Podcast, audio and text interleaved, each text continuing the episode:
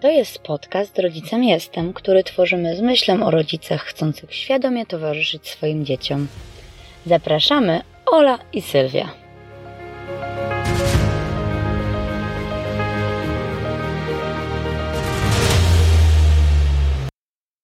Dzisiaj będziesz miała okazję wysłuchać pierwszej rozmowy z drugiej podcastowej konferencji Kierunek Szczęście. Jeśli nie miałaś możliwości uczestniczyć w konferencji w lutym, to teraz masz okazję nadrobić zaległości. Dajemy też znać, że już za niecałe dwa tygodnie, 20 września 2021 roku, rusza trzecia edycja naszej konferencji. Jeśli jeszcze nie jesteś zapisana, wejdź na nasz fanpage, Instagram lub stronę Rodzicem Jestem. W tych miejscach znajdziesz linki do zapisu. Więcej szczegółów na końcu tego podcastu, a teraz zapraszamy na rozmowę o dziecięcej złości. Dzisiaj mam przyjemność rozmawiać z Jagodą, z którą przyjrzymy się tematowi dziecięcej złości. Jagoda jest psychologiem dziecięcym, wspiera dzieci w Górnośląskim Centrum Zdrowia Dziecka, a także uczy przyszłych psychologów na Uniwersytecie Śląskim. Współpracuje z Fundacją Rozwoju i Promocji Psychoterapii, jest doktorem nauk społecznych w dyscyplinie psychologii, ale przede wszystkim mamą trójki synów. Jest też promotorką metody Selfrek. Tyle ja o tobie. I zanim przejdziemy do rozmowy, chciałam Ci serdecznie podziękować, że zgodziłaś się na udział w tym naszym projekcie, w naszej konferencji podcastowej. Bardzo się cieszę, że właśnie ten temat, który zaproponowałaś, będzie otwierał tą naszą konferencję, bo jest on niezwykle ważny. Także witam Cię serdecznie i bardzo Ci dziękuję, że jesteś tu z nami. E, cześć i bardzo też dziękuję za zaproszenie. Dla mnie podcasty i e, to nagrywanie też jest jakąś tam nowością. Miałam z tym mniej do czynienia niż z nagrywaniem wizji, także też się cieszę na jakieś inne nowe doświadczenie e, i cieszę się, że mogę być, mogę być częścią tej konferencji. Ja starałam się Ciebie przedstawić w kilku zdaniach, co nie było łatwe. A chciałabym z Twojej perspektywy też dowiedzieć się, kim Ty jesteś, czy może o czymś zapomniałam, coś pominęłam, Kim jest Jagoda i czym się zajmuje? Hmm. Myślę, że powiedziałaś o najważniejszych aspektach. Myślę, że mm, z zawodowej perspektywy jestem psychologiem dziecięcym i to jest ten, ta moja najważniejsza, najważniejsza działka, a z drugiej perspektywy jestem mamą trzech synów, o czym też powiedziałaś. To jest moja druga noga, e, która też e, dla, dla mnie jest bardzo ważna i myślę, że gdyby nie to moje macierzyństwo, e, to nie byłabym w takim punkcie, jak jestem teraz, bo to macierzyństwo moje e, było i jest ciągle dla mnie naj, największym, najważniejszym takim e, czynnikiem, można powiedzieć, rozwojowym. E, więc, więc też ważne, że to o tym powiedziałaś, bo bez tego, bez mojego macierzyństwa nie byłabym w tym punkcie, w którym jestem teraz. Myślę, że, że większość mam wie, o czym mówisz. Nic tak nas nie rozwija i nikt, nic tak nie ćwiczy naszego spokoju i cierpliwości, jak, jak zostanie rodzicami. Nasza konferencja jest drugą konferencją już w tej formie i nosi tytuł Kierunek Szczęścia. Już wiemy, że każdy ma swoją definicję szczęścia i pytanie, jaka jest Twoja definicja szczęścia? Czym dla Ciebie jest szczęście? To jest bardzo trudne pytanie. Pewnie sobie zdajesz sprawę, że z grubej rury na początek. To jest trudne pytanie i powiem szczerze, że nie mam jakiejś precyzyjnej odpowiedzi. Dla mnie szczęście jest procesem, jest drogą. Um, tak mi się to mocno kojarzy, dlatego nie, nie spostrzegam szczęścia jakiegoś punktu, do którego dążę, ale dla mnie szczęściem jest ta droga, w której jestem teraz. Nawet jeżeli jestem w danym momencie w dołku, e, nawet jeżeli mam wrażenie, że nic nie widzę wokoło, jestem w ciemnym lesie, to dla mnie to jest jakiś element szczęścia, jakiejś drogi do tego, żeby, żeby być tu i teraz e, i czuć się ze sobą dobrze, czuć się dobrze w relacjach, tak? Więc, więc ja bym powiedziała tak krótko, że dla mnie szczęście to jest, to jest droga, to jest proces. A miało być to pytanie na zgrzewka, ty mi mówisz, że z grubej rury. Okej. Okay. Ale jesteśmy przy takich filozoficznych pytaniach, e, w pierwszej konferencji miałyśmy 13 drogowskazów, które prowadzą nas do szczęścia i w tej chcemy zgłębić pierwszy. Pierwszy z nich to był kierunek spokój. Drogowskaz spokój. Jak ty rozumiesz pojęcie spokoju? Co się dla ciebie pod tym kryje? Mhm.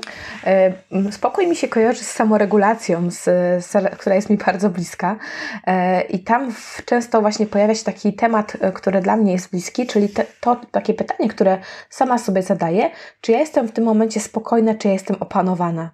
Bo opanowanie dla mnie bardziej jest związane z kontrolą i z hamowaniem pewnych impulsów, a spokój jest takim momentem, kiedy ja czuję się sama, że tak powiem, dobrze z własnym ciałem, mam, e, podążam za sygnałami z mojego ciała, z mojej głowy e, i dla mnie właśnie spokój jest takim, takim, takim, nawet nie wiem do końca jak to określić, ale takim momentem, takim, e, takim specyficznym odczuciem, gdzie ma, jestem skontaktowana właśnie z moim ciałem i z moją głową. Świetnie. Mm, myślę, że, że to jest taki kontakt ze sobą, taka uważność na siebie. Mhm, fajnie. Okej. Okay. Wspomniałaś, że poza Twoją zawodową ścieżką równie ważne dla Ciebie jest ta, ta druga rola, równie ważna jest, czyli macierzyństwo. Mm. Jak to było, Jagoda, u ciebie, zanim byłaś mamą? Jakie były twoje oczekiwania? Czego się spodziewałaś? A jaka została cię rzeczywistość? Czy to się tak spinało, czy zupełnie rozjechało? Jak to było u ciebie? Mhm. E, wiesz co, myślę, że byłam po środku, czyli nie byłam ani w bardzo takim dużym rozjeździe, o którym mówisz, ani też nie byłam e, w takiej dużej spójności, ale wynikało to z tego, że um, ja jestem, mam brata 12 lat młodszego ode mnie, czyli jak ja miałam 12 e, lat, to urodził mi się brat, um, czyli mój okres dorastania przypadał na jego pierwsze te 6-7 lat życia i byłam wtedy bardzo blisko niego, um, byłam jego taką drugą mamą. I myślę, że to bardzo mocno też ukształtowało moją wizję macierzyństwa e, i tego, jak jest to właśnie, jak to jest z tymi dziećmi, jak, jak, jak czasami jest trudno.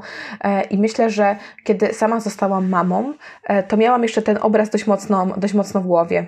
Dlatego pewnych, pewne aspektów macierzyństwa doświadczyłam w taki specyficzny sposób i pewne, dokonałam pewnych odkryć, ale też dużo takiej wiedzy o tym, jak to właściwie z tymi dziećmi jest w rodzinie, miałam w oparciu o te moje doświadczenia, doświadczenia własne. Dlatego myślę, że ustawiłabym się gdzieś po środku tego kontinuum pomiędzy dużą spójnością, a takim rozjazdem dużym, o którym, o którym powiedziałaś. Miałaś możliwość dotknąć tego troszeczkę. E, tak. Co prawda w innej roli, w roli siostry, ale mimo wszystko było to dosyć świeże, kiedy zostałaś mamą. Dokładnie. E, przechodząc tak powoli do, do naszego tematu, Przygotowując się do naszej rozmowy, mm, wrzuciłam w wyszukiwarkę hasło dziecięca złość. Pojawiło mi się 3,5 miliona wyników.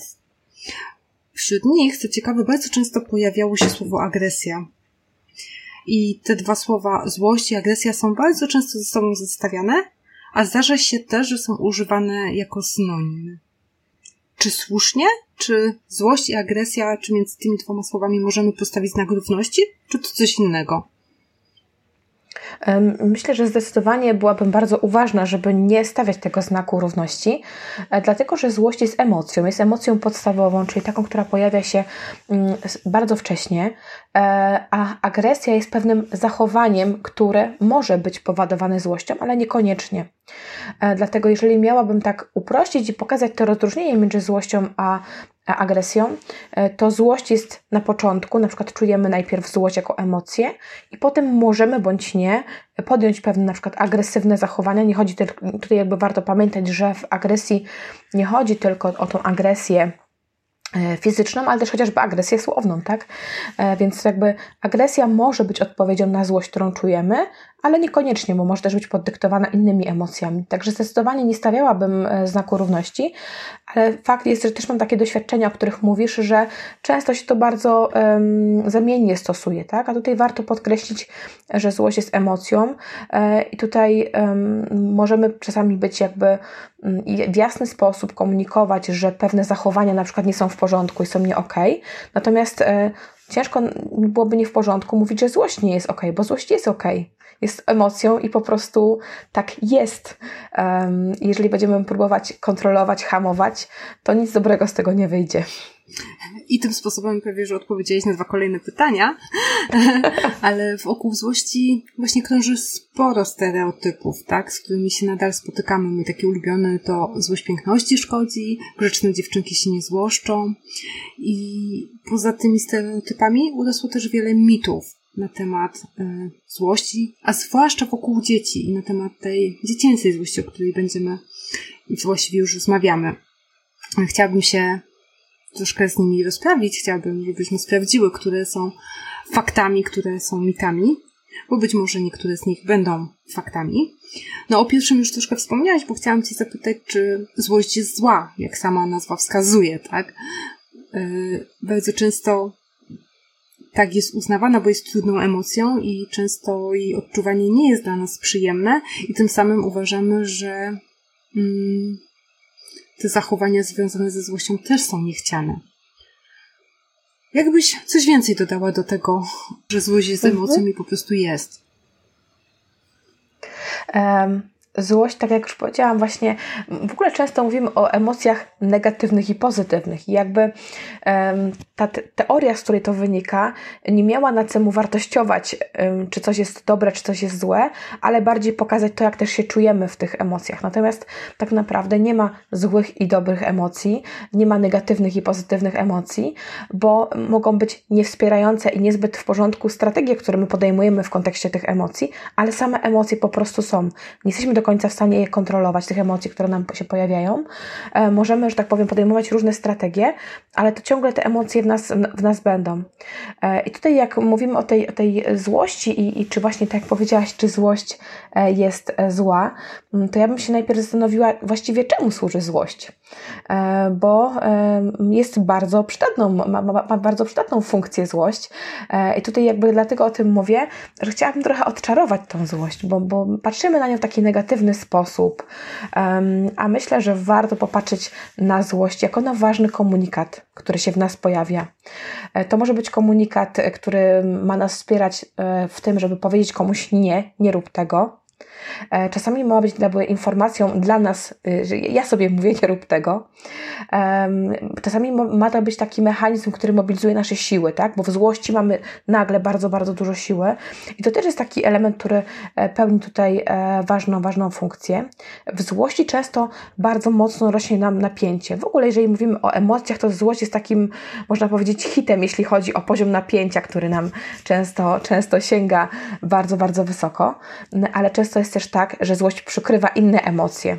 Czyli najpierw pojawia się złość, a pod spodem czujemy na przykład smutek, e, czujemy jakiś lęk, tak? To są takie związki, które się często, często pojawiają i często złość jest tym takim wierzchołkiem góry lodowej który się e, pojawia, e, a dopiero jak zanurkujemy pod spód, to potrafimy dojrzeć, że tam jest smutek, jest tam e, jakieś, jakieś rozczarowanie, tak?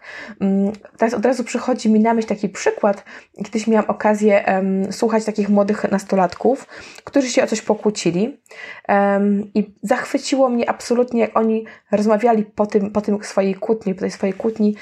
I jeden z chłopaków powiedział, zezłościłeś mnie, bo rzuciłeś tą miotłą w ten kąt klasy. Um, I bardzo mi to wkurzyło, tak?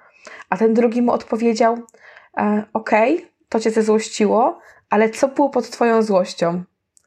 E, I to mnie bardzo zatrzymało, że on zadał pytanie, co było pod Twoją złością, i ten chłopak odpowiedział: Wiesz co? Tak zatrzymał się i mówi: Chyba, chyba się bałem. E, I to mnie po prostu absolutnie poruszyło, że dwóch piętnastolatków e, tak autentycznie rozmawiało o swoich emocjach, e, miało ogromną wiedzę na temat tego, że pod złością coś się może ukrywać. Dla mnie to było fascynujące móc, móc ich posłuchać i zobaczyć, że oni są w stanie zobaczyć, że pod tą złością, która się tam wydarzyła w dynamice konfliktu, pochowały się jeszcze różne inne elementy. Jak my możemy to odkryć u naszych dzieci, bo bardzo często widzimy tylko tą złość, a tam coś też pod tym jest. Masz jakiś pomysł na to, w jaki sposób możemy dotrzeć do tego, co jest pod tą złością? Um, dla mnie bardzo przydatna jest e, wiedza o self-regu, samoregulacji, która właśnie zachęca do tego, żeby poszukiwać różnych stresorów, które pojawiają się e, pod spodem, właśnie tym, pod tą wodą, o której mówiłam, czyli mamy górę lodową, u góry mamy na przykład złość i pod spodem szukamy różnych stresorów. dlatego że właśnie wiele jest różnych elementów, które podnoszą nam napięcie. E, jak mówimy o złości, to często się zdarza, że na przykład e, dzieci e, złoszczą się, a powód jest taki bardzo prozaiczny, prosty, biologiczny głód. Nawet znam wielu dorosłych, ja też się złoszczę, jak jestem głodna. Tutaj du dużą jakby rolę odgrywają też różnice indywidualne, bo mamy różną wrażliwość na różne bodźce, na różne sytuacje, ale myślę, że mm, drogą do tego, jak zobaczyć, co jest pod złością, to jest właśnie poszukiwanie tych elementów, które doprowadzają doprowadziły nas do jakiejś sytuacji. Czyli na przykład, jeżeli wydarzy się trudna sytuacja, dziecko się bardzo ze złości, to może nie w ogniu tej sytuacji, bo wtedy najczęściej ciężko nam e, się skoncentrować, ciężko nam w ogóle rozmawiać, bo mamy duże, duże, duże napięcie, to wtedy jakby warto kiedy emocje troszkę ochłoną, to zastanowić się, jakie stresory działały, co tam mogło wpłynąć na to, że ta emocja pojawiła się wtedy, właśnie dlaczego teraz. To pytanie, dlaczego teraz, się powtarzam bardzo często i ono zachęca do tego, żeby eksplorować różne obszary i szukać stresorów, które doprowadziły do takiej, a nie innej e, sytuacji. Okej, okay, tu mamy jedną wskazówkę. Ja kilkakrotnie spotkałam się z czymś takim, że uwalnianie złości pomaga dzieciakom, czyli tak już nazywając to po ludzku, uderzenie w poduszkę, wykrzyczenie, mm, pozwala sobie lepiej z tą złością radzić. Czy tak jest rzeczywiście? Mm, Tutaj będzie mi ciężko jakoś tak zero-jedynkowo powiedzieć. E, może na początek powiem tak, e, że były robione badania najczęściej na osobach dorosłych, jeśli właśnie chodzi o to uwalnianie złości, tak? Mm, I one pokazywały te badania, że nie zawsze jest tak, że to uwalnianie złości pomaga generalnie obniżyć takie e, odczuwanie tej złości. Czyli nawet jeżeli ktoś fizycznie zboksuje jakiś worek, niekoniecznie to doprowadzi do takiej sytuacji, że będzie on czuł długotrwałą ulgę. Być może to zboksowanie tego worka pomoże mu na chwilę, ale niekoniecznie pomoże długofalowo. E, I tutaj od razu to jest taki pierwszy aspekt. Drugi aspekt tego, tego, o czym teraz rozmawiamy, jest taki, że dzieci bardzo mocno regulują napięcie przez ciało. To znaczy, wszystkie emocje, które się w nich pojawiają, najlepiej sobie dzieci radzą z redukcją tego napięcia poprzez ciało, czyli poprzez na przykład różne zabawy, w ramach których podociskamy się trochę, albo zaczniemy się robić walki kogutów, e, albo będziemy się masować, albo będziemy razem oddychać i wyobrazić sobie jakieś kolorowe balony, tak? Czy zdmuchiwane świeczki na torcie. Także dzieci, najlepiej im młodsze dziecko, tym jakby większa to jest rola ciała w redukcji napięcia. Więc czasami jest tak, że tą złość można w ten sposób rozładować i poszukać e, takiego sposobu rozładowania napięcia, e, ale niekoniecznie jest tak, że to jest jakby najlepszy sposób, e, to o czym powiedziałaś, żeby na przykład e, bić poduszkę, tak? jeżeli e, w ten sposób będziemy stawiać e, sytuację związaną z napięciem i ze złością, to niekoniecznie to będzie przynosiło trwałą ulgę, tak? Więc tutaj powiedziałabym, że to jest troszkę, troszkę fakt, troszkę mit właśnie z tym uwalnianiem złości poprzez poprzez, takie na przykład właśnie uderzanie podłóżki czy boksowanie worka. Mm, z jednej strony e, warto regulować napięcie przez ciało, z drugiej strony niekoniecznie chodzi o to, żeby się za każdym razem mobilizować i zmuszać do tego, żeby wyrażać tą złość e, w taki fizyczny sposób. Okej, okay, dzięki. Myślę, że, że jest duża jasność w tej chwili e, na, na, na temat uwalniania złości. Ale jeszcze będąc tak troszkę w tym temacie uwalniania mm, znalazłam też informację taką, że dziecko, dorosły też, y, ma prawo wyrażać złość spontanicznie.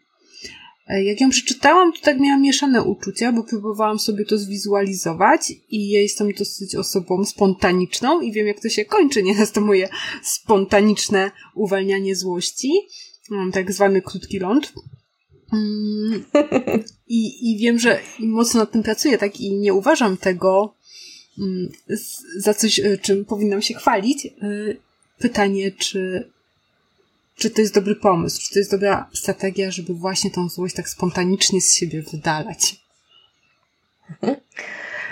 To jest ciekawe pytanie, bo e, myślę sobie, że tutaj mm, przez wiele lat właśnie długo się mówiło o tym, że możemy wyrzucać z siebie złość, to nam zawsze będzie pomagało, tak? A to niekoniecznie jest tak. Ja bym powiedziała od innej strony. E, warto, kiedy poczujemy złość, to pobyć z nią, ale niekoniecznie od razu musimy wyrzucać siebie, uwalniać. Warto się zatrzymać na tej złości, zastanowić się, gdzie ja ją teraz czuję, po czym ja poznaję, być może bolą mnie teraz plecy, czyli troszkę pomóc połączyć się naszej głowy z naszym ciałem. Więc ja bym powiedziała, że to jest takim pierwszym lekarstwem, pierwszą pomocą, jeśli chodzi o złość, żeby tą złość zauważyć, pomyśleć o niej chwilę, pobyć e, z nią, bo to jest bardzo ważny sygnał, który jest nam potrzebny, komunikat, który się pojawia w naszym ciele, w naszej głowie, na który warto by było odebrać, zastanowić się, e, co, co jakby w tym komunikacie jest, e, jaki jest przekaz dla nas. Także tu bym była mm, ostrożna z takim właśnie spontanicznym wyrażaniem złości, bo tutaj nie do końca wiemy o co chodzi. Być może chodzi to u, o takie usprawiedliwienie każdej formy um, wyrażania, że tak powiem, wyrażenia złości, um, bo tutaj tak, tak jak powiedziałam na początku, złość jest dobra, nie można jej wartościować, że jest, jest jakby e, zła, bo jest ważną informacją, e, ale czasami strategie, które podejmujemy, mogą być krzywdzące dla innych ludzi. E, ja się bardzo też podpisuję po tym, co powiedziałaś, bo ja też jestem z takich osób bardziej dynamicznych, czyli szybkie napięcie mi rośnie i, e, i czasami ja jestem osobą na przykład, która przeklina. Oczywiście nie robię tego w pracy, ale, ale w domu to, to, Chcia, Chciałabym to różnie. powiedzieć różnie... to samo, co ty, że nie robię tego w pracy, ale niestety nie mogę, bo, bo, bo zdarzyło się. Zdarzyło. Więc, więc jakby dla mnie na przykład przeklinanie, jak coś mi się wydarzy nagłego, jest dla mnie takim krótkim uff, że mi odchodzi napięcie i to mi bardzo, bardzo pomaga. Zresztą jest teraz są kilka książek bardzo ciekawych na rynku o przeklinaniu. Mm, to można sobie połączyć, jak ktoś jest taką osobą bardziej dynamiczną, której po prostu pomaga czasami przeklinięcie, to myślę, że to jest fajne usprawiedliwienie, które sobie można przeczytać, że to wcale nie jest takie bardzo, bardzo złe to przeklinanie. Ale właśnie, no tak jak powiedziałaś, to spontaniczne wyrażanie złości to jest taki ciekawy, ciekawy temat, w zależności od tego, e, jak na to spojrzymy. Czy mówimy po prostu o tym, że ja teraz mówię o mojej złości, że ja ją czuję, że ja komuś zakomunikuję, jestem teraz zła, bo i to jest dla mnie jak najbardziej w porządku, ale mogę też komuś, że tak powiem, nadać z góry na dół, e, obrazić kogoś i to może być już krzywdzące dla tej drugiej osoby, tak? To już może przekraczać jej granice uśmiecham się sama do siebie, bo ja czasami też potrafię moją mężowi nadać, tak?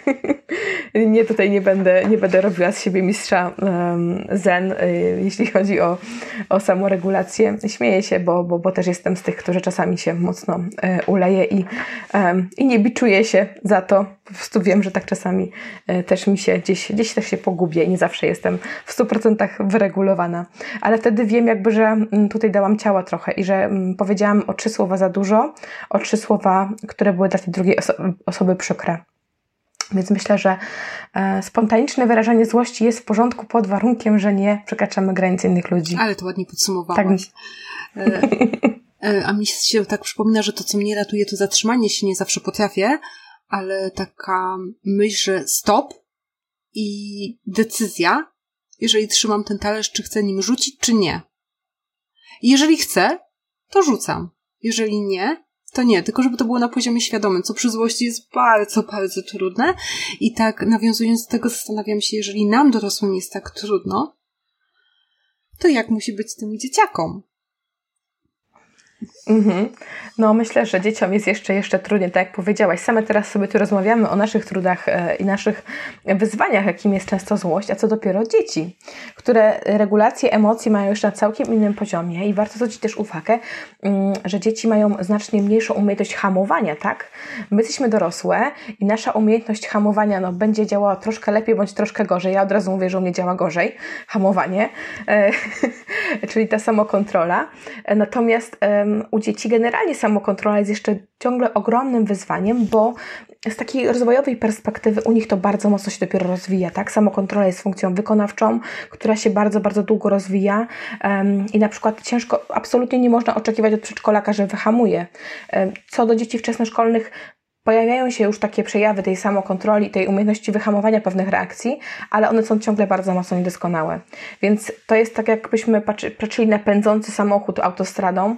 E, jeżeli u, dziecka nagle, u dziecka nagle wystąpi e, silna, silna złość i ono się bardzo będzie złościć, to ciężko tutaj wymagać od niego, żeby wyhamowało do zera, tak? Bo to jest bardzo, bardzo trudne i po prostu z takiej rozwojowej perspektywy praktycznie mm, niemożliwe, żeby na przykład przedszkolak w takim momencie e, wyhamował tą swoją e, reakcję, Warto, która, która go dotyka. warto mieć na uwadze to, że on po prostu tego nie potrafi. Nie, że nie chce, tylko nie jest w stanie ze względów neurologicznych i etapu, na którym jest w tej chwili.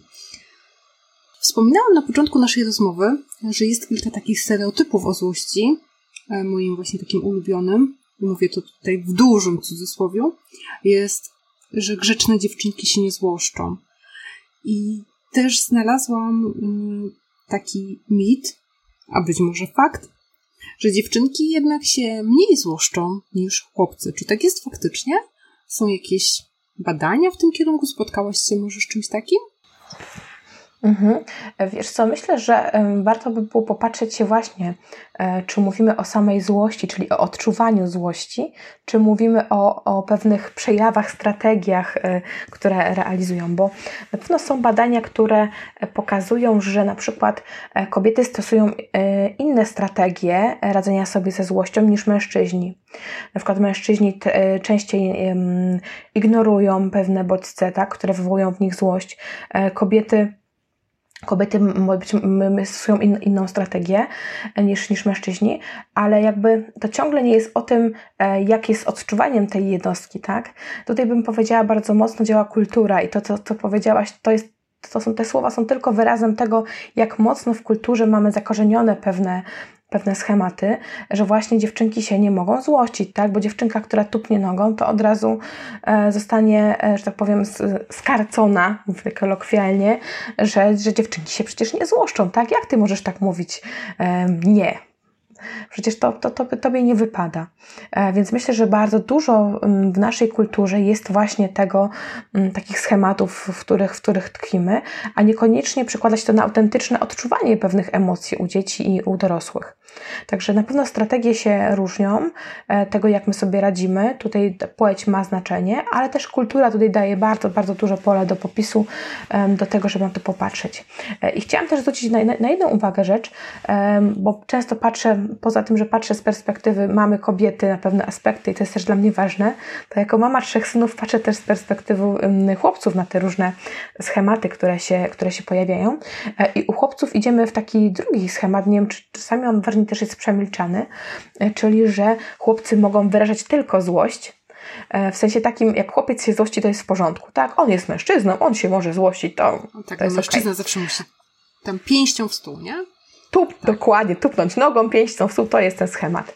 E, I czasami jest tak, że mm, ten mały chłopiec wyrasta potem na mężczyznę, który potrafi tylko się złościć, który tą złością przykrywa smutek, lęk, wszystkie niepokoje, czyli idziemy w drugi biegun, tak? U dziewczynek nie pozwalamy dziewczynkom się e, złościć, a pozwalamy im, im płakać na przykład, czyli jest w porządku, że dziewczynki się smucą i to jest okej, e, ale nie mogą się złościć, a chłopcy mogą się złościć, tak? Mogą tupać nogą, ale nie mogą się smucić, nie mogą płakać, chłopaki nie płaczą. E, Więc tutaj ta, ta złość myślę, że idzie w dwie różne, w dwa różne kierunki e, i, i każdy z tych, z tych kierunków jest taki dla mnie niepokojący. Tak? Bo niesie ze sobą inny przekaz, równie trudny i równie em, niezbyt komfortowy dla dziecka, tak? Bez względu na płeć. Także to mi teraz przyszło do głowy, kiedy właśnie mówiłaś o tych dziewczynkach i o tym złości, że jeszcze u chłopców jest troszkę inaczej. Czyli prawdopodobnie wszyscy odczuwamy podobnie, niezależnie od płci, ale po prostu kultura powoduje u nas pewne pomysły na to, jak sobie z tymi emocjami radzić i, i nie okazujemy ich w dorosłym życiu mm, bezpośrednio, tak? Tylko, tylko coś Mhm. tam skrywamy. E, Powiedziałabym też tak, że w ogóle z tym z odczuwaniem złości bardzo tutaj duże są różnice indywidualne, tak? E, więc, więc tutaj na pewno też mm, będziemy się różnić nawet w, w, ramach, w ramach jednej płci, czyli pomiędzy kobietami też będziemy mieć różne różnice, jeśli chodzi o to, jak, jak odczuwamy złość. Ale myślę, że tutaj warto zwrócić uwagę, że właśnie te strategie radzenia sobie to jest ten element, który e, zdecydowanie bardzo mocno różni, różni e, płcie pomiędzy tym, jak e, radzimy sobie, jak działamy ze złością. Mhm. Teraz przejdziemy troszkę do agresji, o której y, wspominałyśmy. Y, Jest teoria neuronów lustrzanych jeżeli się złościmy, to nasze dziecko może przejmować tą, te emocje i w drugą stronę. Jest też bardzo często spotykane takie hasło, że agresja rodzi agresję. Ile w tym wszystkim jest prawdy? Mhm. Wiesz co, jak mi teraz o tym powiedziałaś, to przyszło mi do głowy takie, takie porównanie, że dzieci przede wszystkim nie tylko słuchają to, co my mówimy, ale przede wszystkim widzą, co my robimy, tak? Mm, I, i to, jest, to, to jest takie, które, które dla mnie jest trudne w rodzicielstwie, w takim sensie, że ja mogę dużo gadać, tak, jednym uchem wpada, drugim wylatuje. Nie zawsze dzieci kodują to, co my do nich mówimy, ale one widzą e, i biorą od nas pełnymi garściami to, jak my się zachowujemy, to, jak, to co my robimy, to, jak my zwracamy się do innych ludzi, jakie relacje nas z nimi wiążą. Tak, to wszystko dzieci biorą, nie, możemy, nie musimy tutaj dużo teoretyzować, one po prostu to biorą. E, I w tym kontekście myślę, że nasza agresja względem innych osób e, faktycznie pokazuje dziecku, że to jest w porządku zachowywać się tak wobec innych ludzi. E, I mam na myśli nie tylko taką sytuację, że ktoś jest agresywny na kilku frontach, ale wystarczy nawet taka sytuacja, że ja jestem bardzo łagodna względem mojego dziecka w domu, e, a nie radzę sobie z innymi ludźmi i jestem dla innych ludzi na zewnątrz, że tak powiem, z którymi mam bardziej chłodne relacje, bardzo e, nie w porządku, przekraczam ich granice, zwracam się do nich w bardzo nie w porządku sposób. I to też są takie informacje, które dzieci, dzieci nabywają, tak? E, I dzieci w ten sposób się uczą i być może to, co dziecko będzie obserwowało w moich relacjach z innymi ludźmi, potem przekładają na swoje. To bardzo ładnie potem widać, znaczy powiedziałam ładnie, ale to jest nieładnie, tak? To nie, jest, to nie jest fajne, że tak się dzieje, ale tak się dzieje, że dzieci potem na przykład zwracają się tak do swoich rówieśników w tym samym językiem, w ten sam sposób, bo biorą pełnymi garściami to, co, mm, to, co, ich, to, co im pokazują rodzice. Także to jest taki pierwszy aspekt tego, co mi się skojarzyło w kontekście, czy agresja rodzi agresję. E, druga sprawa jest taka, tak zwany rezonans limbiczny, e, czyli to, że my zarażamy się napięciem, e, czyli moje napięcie, nawet jeżeli ja będę bardzo je tłumić, czyli ja będę teraz czuła złość, będę się bardzo wkurzać bez względu na powód, ale mam takie poczucie, wchodzę do domu, są moje dzieci, chcę pobyć, pobawić się z nimi i będę tą złość tłumić nie zatrzymam się na niej, nie pomyślę o niej, nie postaram się wdrożyć jakiejś strategii, tylko ją wytłumię i teraz tutaj, tu, choć będziemy grać w jakąś grę. E, dzieci e, od razu wyczuwają nasze napięcie, choćbyśmy mówili, że jesteśmy świetnie zrelaksowani, ja jestem teraz się rewelacyjnie czuję, to dzieci od razu wyczują nasze napięcie. Więc tutaj to mi przychodzi do głowy w kontekście tego, tego sformułowania, że, że dzieci biorą nasze napięcie w bardzo silny sposób.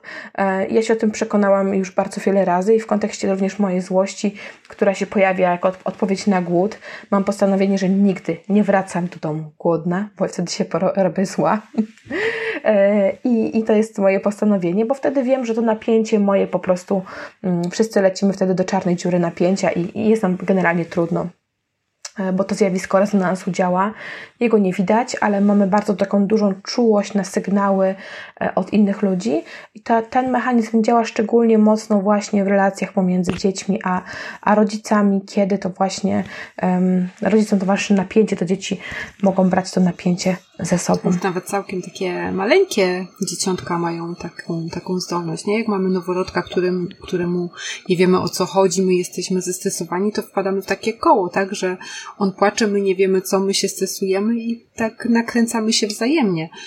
Przynajmniej ja takie mam doświadczenia y, z, z moją mhm. córką, jak, jak y, ona się urodziła była pierwszym dzieckiem i, i tak strasznie chciałam pomóc, nie wiedziałam jak, no to to napięcie we mnie rosło, a u niej się nie zmniejszało. Dokładnie. Nie? Więc to już takie nawet mhm. takie maleństwa kilkumiesięczne bardzo dobrze nas wyczuwają w tych naszych emocjach, w tym naszym napięciu. No myślę, że nawet wiele eksperymentów właśnie było, gdzie badacze obserwowali mamy i, i noworodki nawet małe i właśnie to, to, to co, dokładnie to, co mówisz, było widoczne, że to napięcie e, pomiędzy mamą a dzieckiem, czyli tym takim mm, najsilniejszą relacją na początku było bardzo, bardzo widoczne jak na dłoni tak naprawdę, nie? Nam rodzicom bardzo trudno jest, kiedy dzieciaki złoszczą się na nas, przychodzi nam często na myśl, że naprawdę no, na nas nie powinny, nie? No przecież my im dajemy jeść, my tutaj wszystko robimy, żeby było jak najlepiej, jeszcze tak bliskościowo wychowujemy, a one się na nas złoszczą, jest nam z tym strasznie trudno. Jak sobie z tym radzić, bo no, myślę, że no, nie da się tego uniknąć, tak? Mhm. E, bardzo się cieszę, że ten temat poruszyłaś, bo myślę, że e, jest, jest niezwykle ważny i mam wrażenie, że mocniej e, się odbija, że tak powiem, kiedy dzieci są troszkę starsze. To znaczy, łatwiej nam jest unieść złość dwulatka, który się denerwuje, że mu nie kupimy jakiejś zabawki w sklepie. Mm, radzimy sobie ze złością czterolatka, który nas chce uderzyć w odpowiedzi na jakąś sytuację, ale kiedy nam ośmiolatek tupie nogą, czy ośmiolatka tak, mówi... Ma, mamy, nie. tak, ośmiolatki w domu, więc one już trzaskają drzwiami, jakby e, Zdecydowanie. Tak, ośmiolatki już potrafią trzasnąć porządnie drzwiami. E, I to jest taki moment, że nam jest naprawdę trudno. E, I to, co ja jakby staram się zrobić w tej sytuacji, to się zatrzymać i zastanowić się, dlaczego mi jest teraz trudno z tą jego złością co ta złość jego, jaką informację niesie i co jest dla mnie w tym trudnego. Bo czasami to jest tak, że ta złość e, dziecka um, wymyka nam się z poczucia kontroli. Tracimy kontrolę nad sytuacją, tak? To już nie jest malutkie dziecko, któremu mamy, na którym mamy większą, to już jest um, bardzo duże dziecko, w takim mam wrażenie dojrzałe, jeśli chodzi o, o pewien czas, chociaż daleko jeszcze do takiej pełnej dojrzałości, to, to już jest dziecko, które świetnie się komunikuje, dużo już rozumie na poziomie poznawczym potrafi nam nieźle wbić szpilę, jeśli chodzi o nasze czułe punkty, bo jest bacznym obserwatorem i widzi, czuje. E, więc ja się wtedy staram zatrzymać, dlaczego mnie ta jego złość teraz wkurza. Jakby co mnie w tej złości teraz jego denerwuje co on mi tą złością chce przekazać, tak? To jest trochę tak, e, jak nie wiem, jak jestem bardzo napięta i mój mąż zostawia skarpetki w łazience, co mnie wkurza, bo ja tego nie lubię po prostu, że te skarpetki leżą. E, I jak jestem w napięciu, to ja mam wrażenie, on mi specjalnie zostawia te skarpetki. On mi to robi na złość. Tak sobie wtedy myślę, tak? Kiedy nie jestem w napięciu, to ja nie, kompletnie do tych skarpetek nie przywiązuję wagi. Ale kiedy widzę te skarpetki, to wtedy się właśnie wkurzam i mówię, on mi robi na złość. E, I z moim dzieckiem jest trochę podobnie, tak?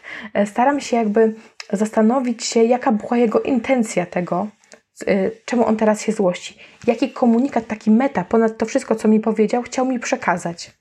E, bo może to nie było tylko to, mamo, jesteś głupia i nie cierpię cię i czemu ty mi to zrobiłaś, czemu mi nie pozwalasz pograć jeszcze trochę w Minecrafta na przykład, e, ale może za tym idzie jakiś, jakiś głębszy komunikat, tak? Czyli na przykład e, mój syn mi teraz chce powiedzieć, jest mi teraz trudno, bo postawiłaś mi jasno um, granicę, zakomunikowałaś mi ją e, i ja teraz nie wiem, jak się mam z, tą, z tym zachować, tak? Ja teraz sprawdzam, ja teraz próbuję się w tym jakoś odnaleźć.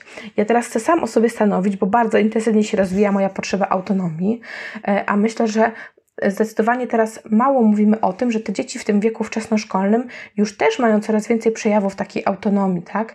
Ten okres dojrzewania nam się hormonalnie też obniża i za tym też idą emocje, tak? Za tym też idą liczne zmiany, więc tu bym się też, tak jak powiedziałaś o tych e, ośmiolatkach, które trzaskają drzwiami, tak, to jest zaczyna stosunkowo... się nastoletni wiek, mimo że nie ma dwucyfrówki, tak? tak? To tak. Te, te ośmiolatki zaczynają tak. wchodzić tak naprawdę w wiek nastoletni, gdzie myśmy wchodzili tak. w niego dużo później.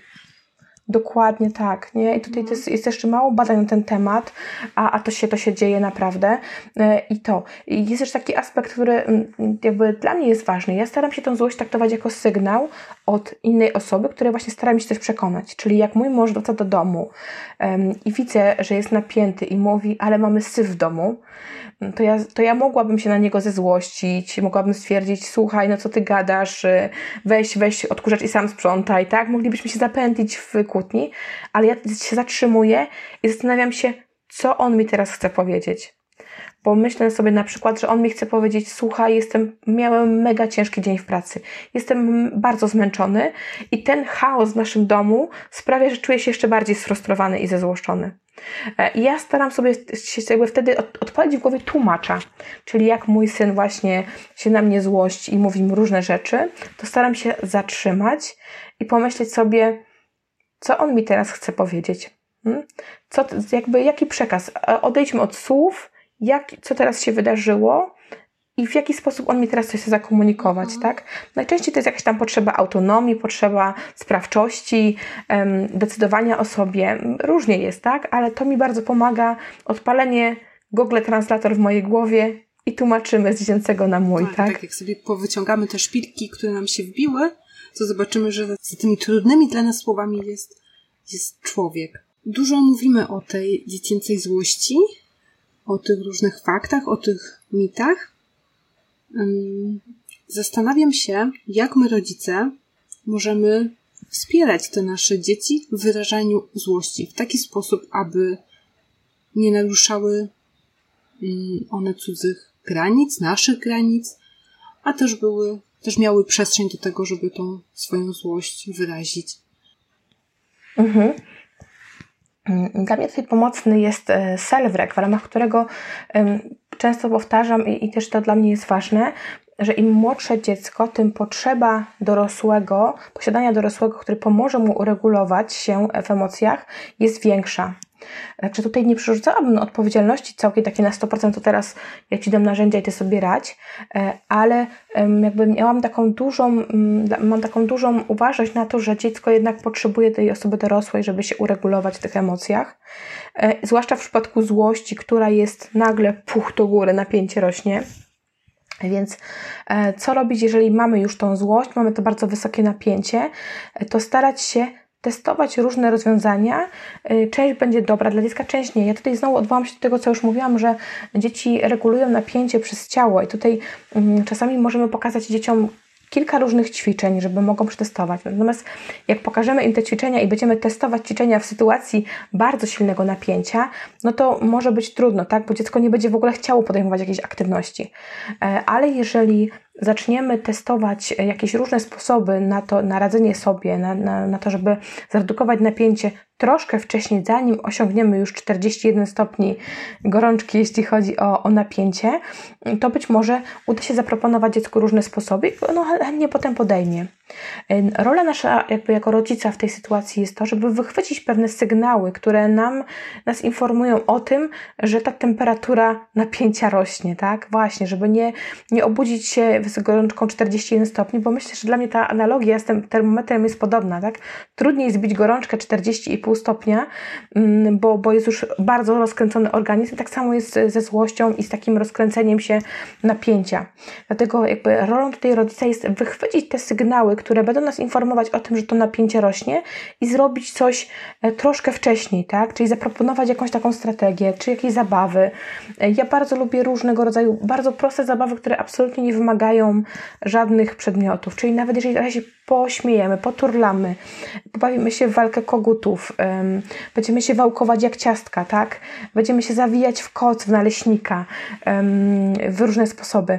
Czyli takie różne sposoby, które pomagają nam e, troszkę to napięcie też z ciała um, zredukować, według mnie są, są bardzo pomocne. Mhm. Większość dzieci mm, wyraża złość dosyć zrozumiale, tak? E, da się to odczytać. Widzimy, że jest jakieś tam wkurzenie, że nie wiem, gryzą, biją, krzyczą, rzucają zabawkami, rzeczami, trzaskają drzwiami. Te starsze. Ale ja mam takie doświadczenia, że moja córka w pierwszym odruchu, kiedy ją zalewa złość, to robi taką podkówkę mm, i bardziej to przypomina smutek niż złość. Dopiero potem się to gdzieś tam tak naprawdę przekształca. Y, z jakimi jeszcze zachowaniami możemy się spotkać, które świadczą o tym, że, że to jest jednak złość, a nie jakaś inna emocja, która gdzieś tam wychodzi na, na pierwszy plan? Mhm. E, zanim odpowiem, to myślę, że warto poprzyglądać się naszej złości, po czym my poznajemy, że nam, e, że ta złość się pojawia, bo to wcale nie jest łatwe pytanie, e, żeby rozpoznać nasze sygnały tej, tej naszej złości, mm, bo tutaj możemy eksplorować od takiej strony poznawczej, że na przykład nam się mm, w głowie jakieś myśli pojawiają, ale też możemy od strony ciała, tak, czyli najpierw gdzie czujemy to napięcie, że on się pojawia na przykład najpierw w plecach, albo, albo nas ręce zaczynają swędzić, bardzo różne możemy mieć odczucia. Mm, i dzieci też mają bardzo różnie. Są, tak jak powiedziałaś, dzieci, które młodsze, które, dla których top jest gryzienie, gryzienie i bicie, ta agresja fizyczna, jako, jako taki sygnał, że, że ta złość jest już bardzo, bardzo mocno rozkręcona i napięcie, a dzieci, dzieci starsze idą już takie, tak jak powiedziałaś, trzaskanie drzwiami i agresję słowną, tak? Czyli wszystkie możliwe epitety względem, które dziecko kiedykolwiek poznało, są jak karabin maszynowy wyrzucane w, w stronę osoby, która znajdzie się e, w zasięgu.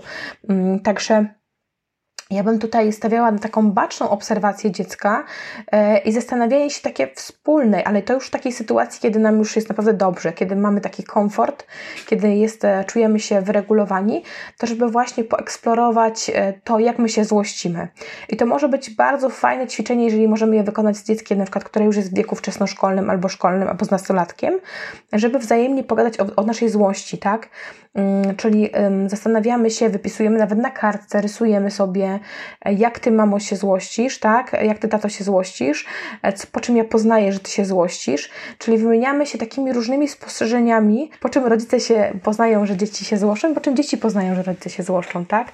E, I tutaj to może być takie dla mnie, i dla mnie zawsze też jest bardzo odkrywcze i też to widzę w gabinecie, że to potrafi bardzo wiele um, otworzyć w, w rodzinie, tak? Nie tylko pomóc zobaczyć tą złość z różnych perspektyw, um, ale też wpłynąć na to, że te relacje się ocieplają, że ktoś ubiera selfregowe okulary, bo patrzy w taki bardziej miękki sposób na to, że to zachowanie, które się pojawia, ta złość nie jest wynikiem złej woli, nie jest na złość mi, nie jest przeciwko mnie, tylko po prostu jest emocją, która jest, um, która się pojawia w odpowiedzi na jakieś e, e, wydarzenie, które się zdarzyło. Teraz jak o tym powiedziałaś, przypomniało mi się, że na naszej stronie mamy właśnie takie fantastyczne arkusze do pobrania, y, które fajnie jest zrobić właśnie w całą rodzinę, całą rodziną. Y, nazywają się sygnalizator złości. Y, I tam jest złoszczę się, gdy jest wypisane kilka różnych sytuacji. Później denerwuję się, gdy i pomaga mi na przykład, i tam też są różne rzeczy wymienione. I pamiętam, jak robiliśmy to kilka lat temu, już naszą trójosobową rodziną i tak patrzę na to, co mąż tam powyczyniał i tam na czerwono to to, co nas po prostu doprowadza do szału, tak, na, na żółto to, co zdzierżymy pod warunkiem, że nasze zasoby są w miarę ok, no i na zielono, że nas w ogóle nie rusza i tak mąż mówi, ciebie to wkurza? Serio? A ja mówię, a ciebie to? Serio?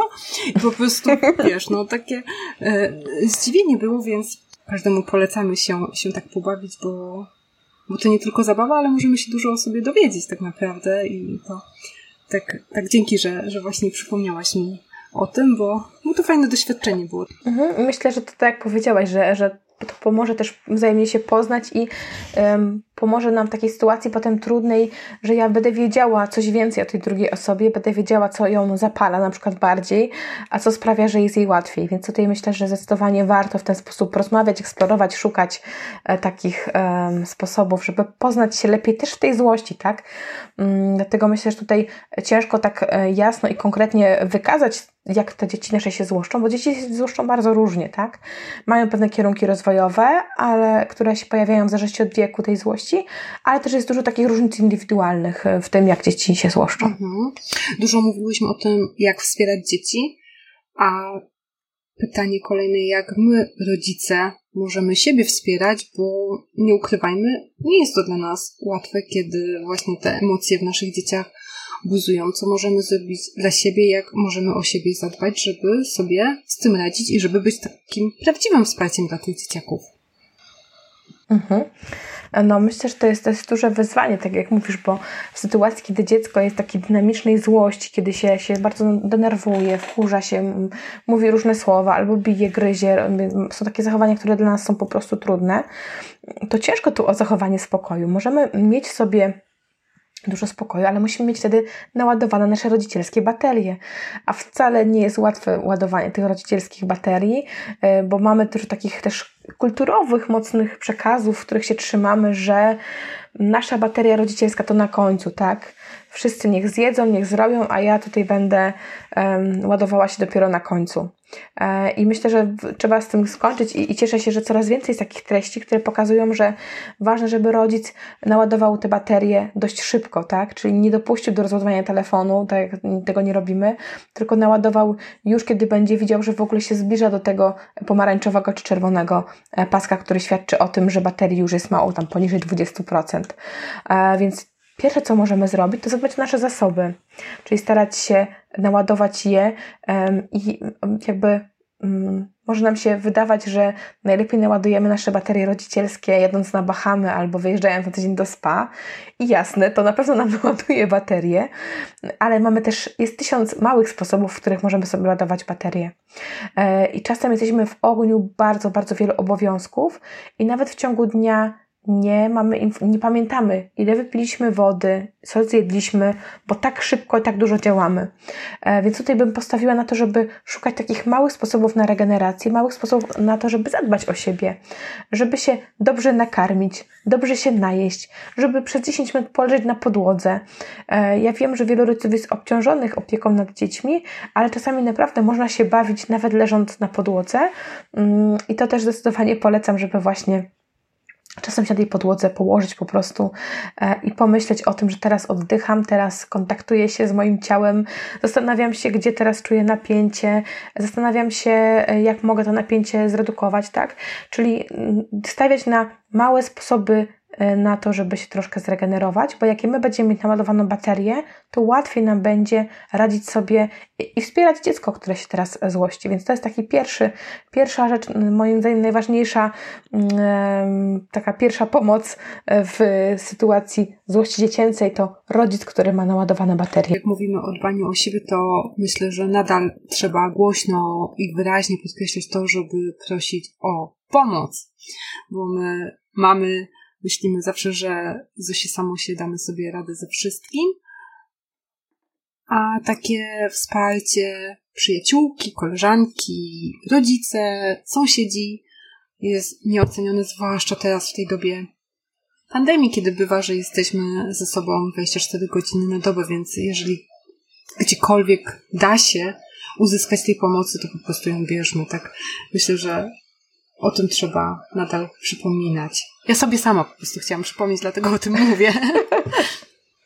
ale jak najbardziej się z Tobą zgadzam, to jest myślę, że bardzo ważne i potrzebne, żeby tak jak mówisz, ładować baterie poprzez też proszenie właśnie o pomoc, bo możemy właśnie dzięki tej pomocy móc te baterie sobie szybciej, efektywniej po prostu naładować, dzięki temu, że, że będziemy po prostu prosić o pomoc, e, a często, często nawet nie, nie szukamy tego, nie, nie patrzymy się, że tak jak mówisz, jest to czasami sąsiadka, czasami to jest jakieś, nie wiem, pół godziny jakiegoś czasu, który dostaniemy gratis, a już możemy chociaż trochę zadbać o, o nas. Mhm.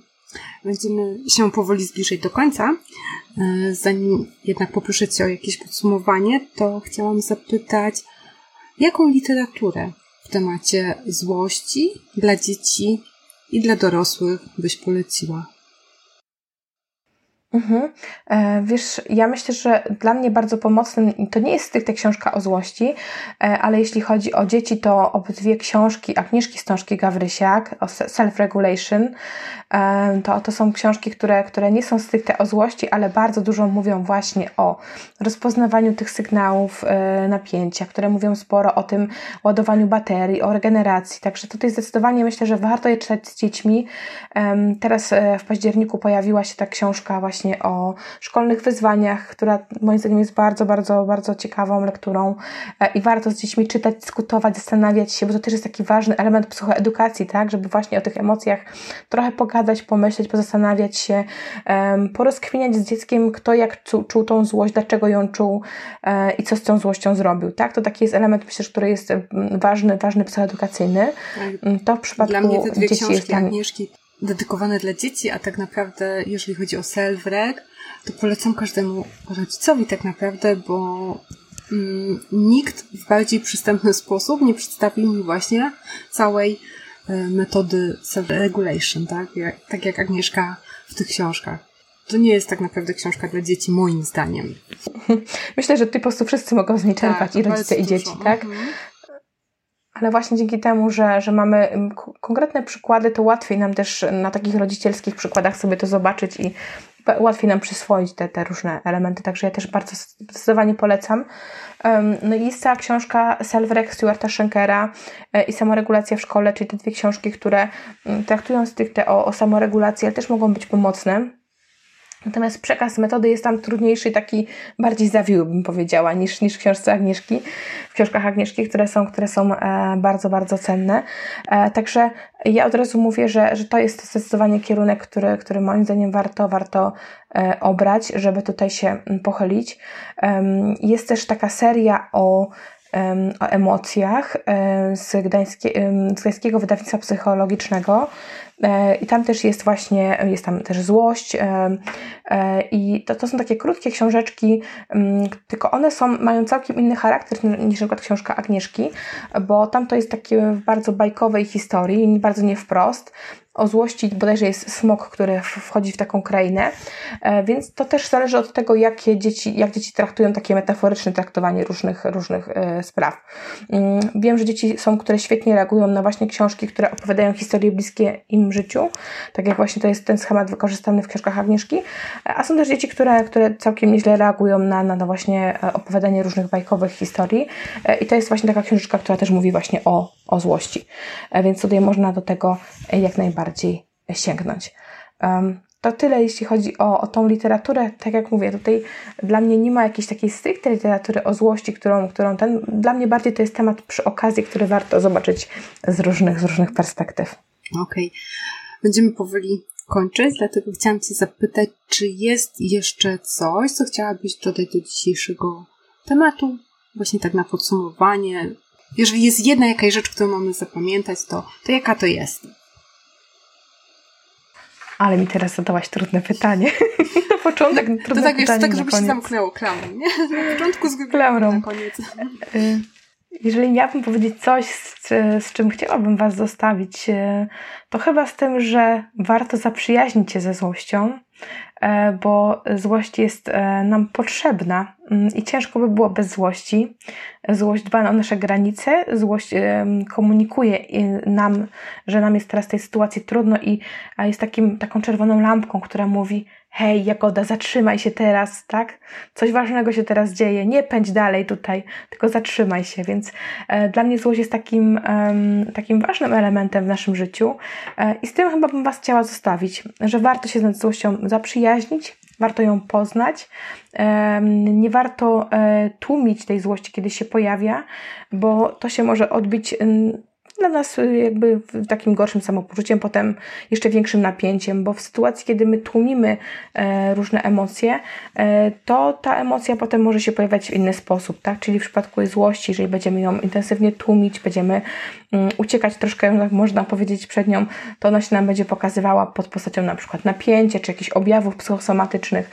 E, tutaj warto nad tą złością się często pochylić, warto się z nią zaprzyjaźnić, bo to jest naprawdę ważny element naszego życia życia. To jeszcze zanim się rozstaniemy, powiedz Jagoda, gdzie można Ciebie znaleźć online? Można mnie znaleźć na fanpage'u na Facebooku Jagoda Sikora Spokój i Uważność na rozwój dziecka. Jestem też na Instagramie jagodasikora.pl no i taka jest też moja strona internetowa, gdzie można, gdzie można znaleźć e, więcej moich treści. Bardzo Ci dziękuję za tą rozmowę. Myślę, że mm, każda ze słuchaczek wiele z niej wyniesie i na pewno będzie miała nowe spojrzenie na, na złość. Dla mnie to było bardzo wartościowe. Na pewno y, będę się przyjaźnić z tą złością i przyglądać się złości mojej córki. I bardzo Ci za to dziękuję. Ja też dziękuję za zaproszenie. E, cieszę się, że mogę być częścią tej konferencji. I cieszę się, że mogłyśmy po dzisiaj się poznać, porozmawiać o właśnie złości. Dziękuję. Dzięki bardzo. Dziękujemy, że byłaś z nami. Zgodnie z obietnicą, teraz przedstawię Ci więcej szczegółów na temat trzeciej podcastowej konferencji Kierunek Szczęście. Już w poniedziałek, 20 września, startuje trzecia podcastowa konferencja Kierunek Szczęście. Nadal możesz się zapisać, wchodząc na naszą stronę www.rodzicemjestem.pl i klikając w banner, który przeniesie Cię do strony zapisu, lub wchodząc na nasze profile w mediach społecznościowych. Znajdziesz tam linki do zapisu. Na Facebooku w przypiętym poście, a na Instagramie w bio. Co Cię czeka podczas konferencji? Trzydniowa podróż do świata empatii. W tą podróż zabierze nas osiem cudownych kobiet, ekspertek psychologii i rozwoju dziecięcego, ale przede wszystkim mam, które podobnie jak ja i ty stawiają codziennie czoła trudnościom macierzyństwa i żyją tak, aby czerpać jak najwięcej szczęścia z tego, co przynosi im codzienność. Z kim usłyszymy się w poszczególnych dniach? Poniedziałek Agnieszka Stążka-Gawrysiak oraz Elżbieta Więcław pomogą nam zadbać o siebie, uporać się z poczuciem winy i pokażą, jak być dla siebie życzliwą. Odkryjemy wspólnie, jak czerpać więcej radości, zamiast wpadać w ciągły wir poczucia winy, a także jak zaakceptować swoje słabości i uwierzyć w siebie. Wtorek będzie dniem, w którym poćwiczymy dawanie empatii innym. Pomogą nam w tym Marita Woźny, Katarzyna Sawicka oraz Karolina Plichta. Przyjrzymy się temu, jak nasze dzieciństwo wpływa na relacje, które budujemy w przyszłości, jak języki miłości i temperamenty mogą nam pomóc zrozumieć bliskie nam osoby oraz zmierzymy się z kryzysami, które dotykają nas w naszych związkach. Trzeciego dnia naszej konferencji zajmiemy się empatią dla świata. Pod tym pojęciem ukryłyśmy tematy tabu naszych czasów, które nadal potrzebują rozgłosu i normalizacji. Z Kają Lelonek, Anetą Zychma i Moniką Kotlarek poruszymy tematy rodzin patchworkowych, wypalenia w rodzicielstwie oraz chorób psychicznych. Dzięki zrozumieniu tych wyzwań możemy mieć więcej zrozumienia dla innych, którym przyszło się z nimi mierzyć oraz oferować im wsparcie, jakiego potrzebują. Trakcie konferencji będziesz miała okazję dołączyć do drugiej edycji rodzicielskiego masterclass, który ruszy już w październiku. Będą to cztery kameralne spotkania online, podczas których będziemy wspólnie praktykować empatyczną komunikację, zaglądanie pod powierzchnię trudnych zachowań dzieci. Będziemy wspólnie rozprawiać się z karami i nagrodami oraz na własnej skórze doświadczać, jak zauważanie swoich emocji i docieranie do potrzeb może poprawić jakość naszego życia oraz pomagać w budowaniu wymarzonych relacji. Zapraszamy i czekamy na Ciebie!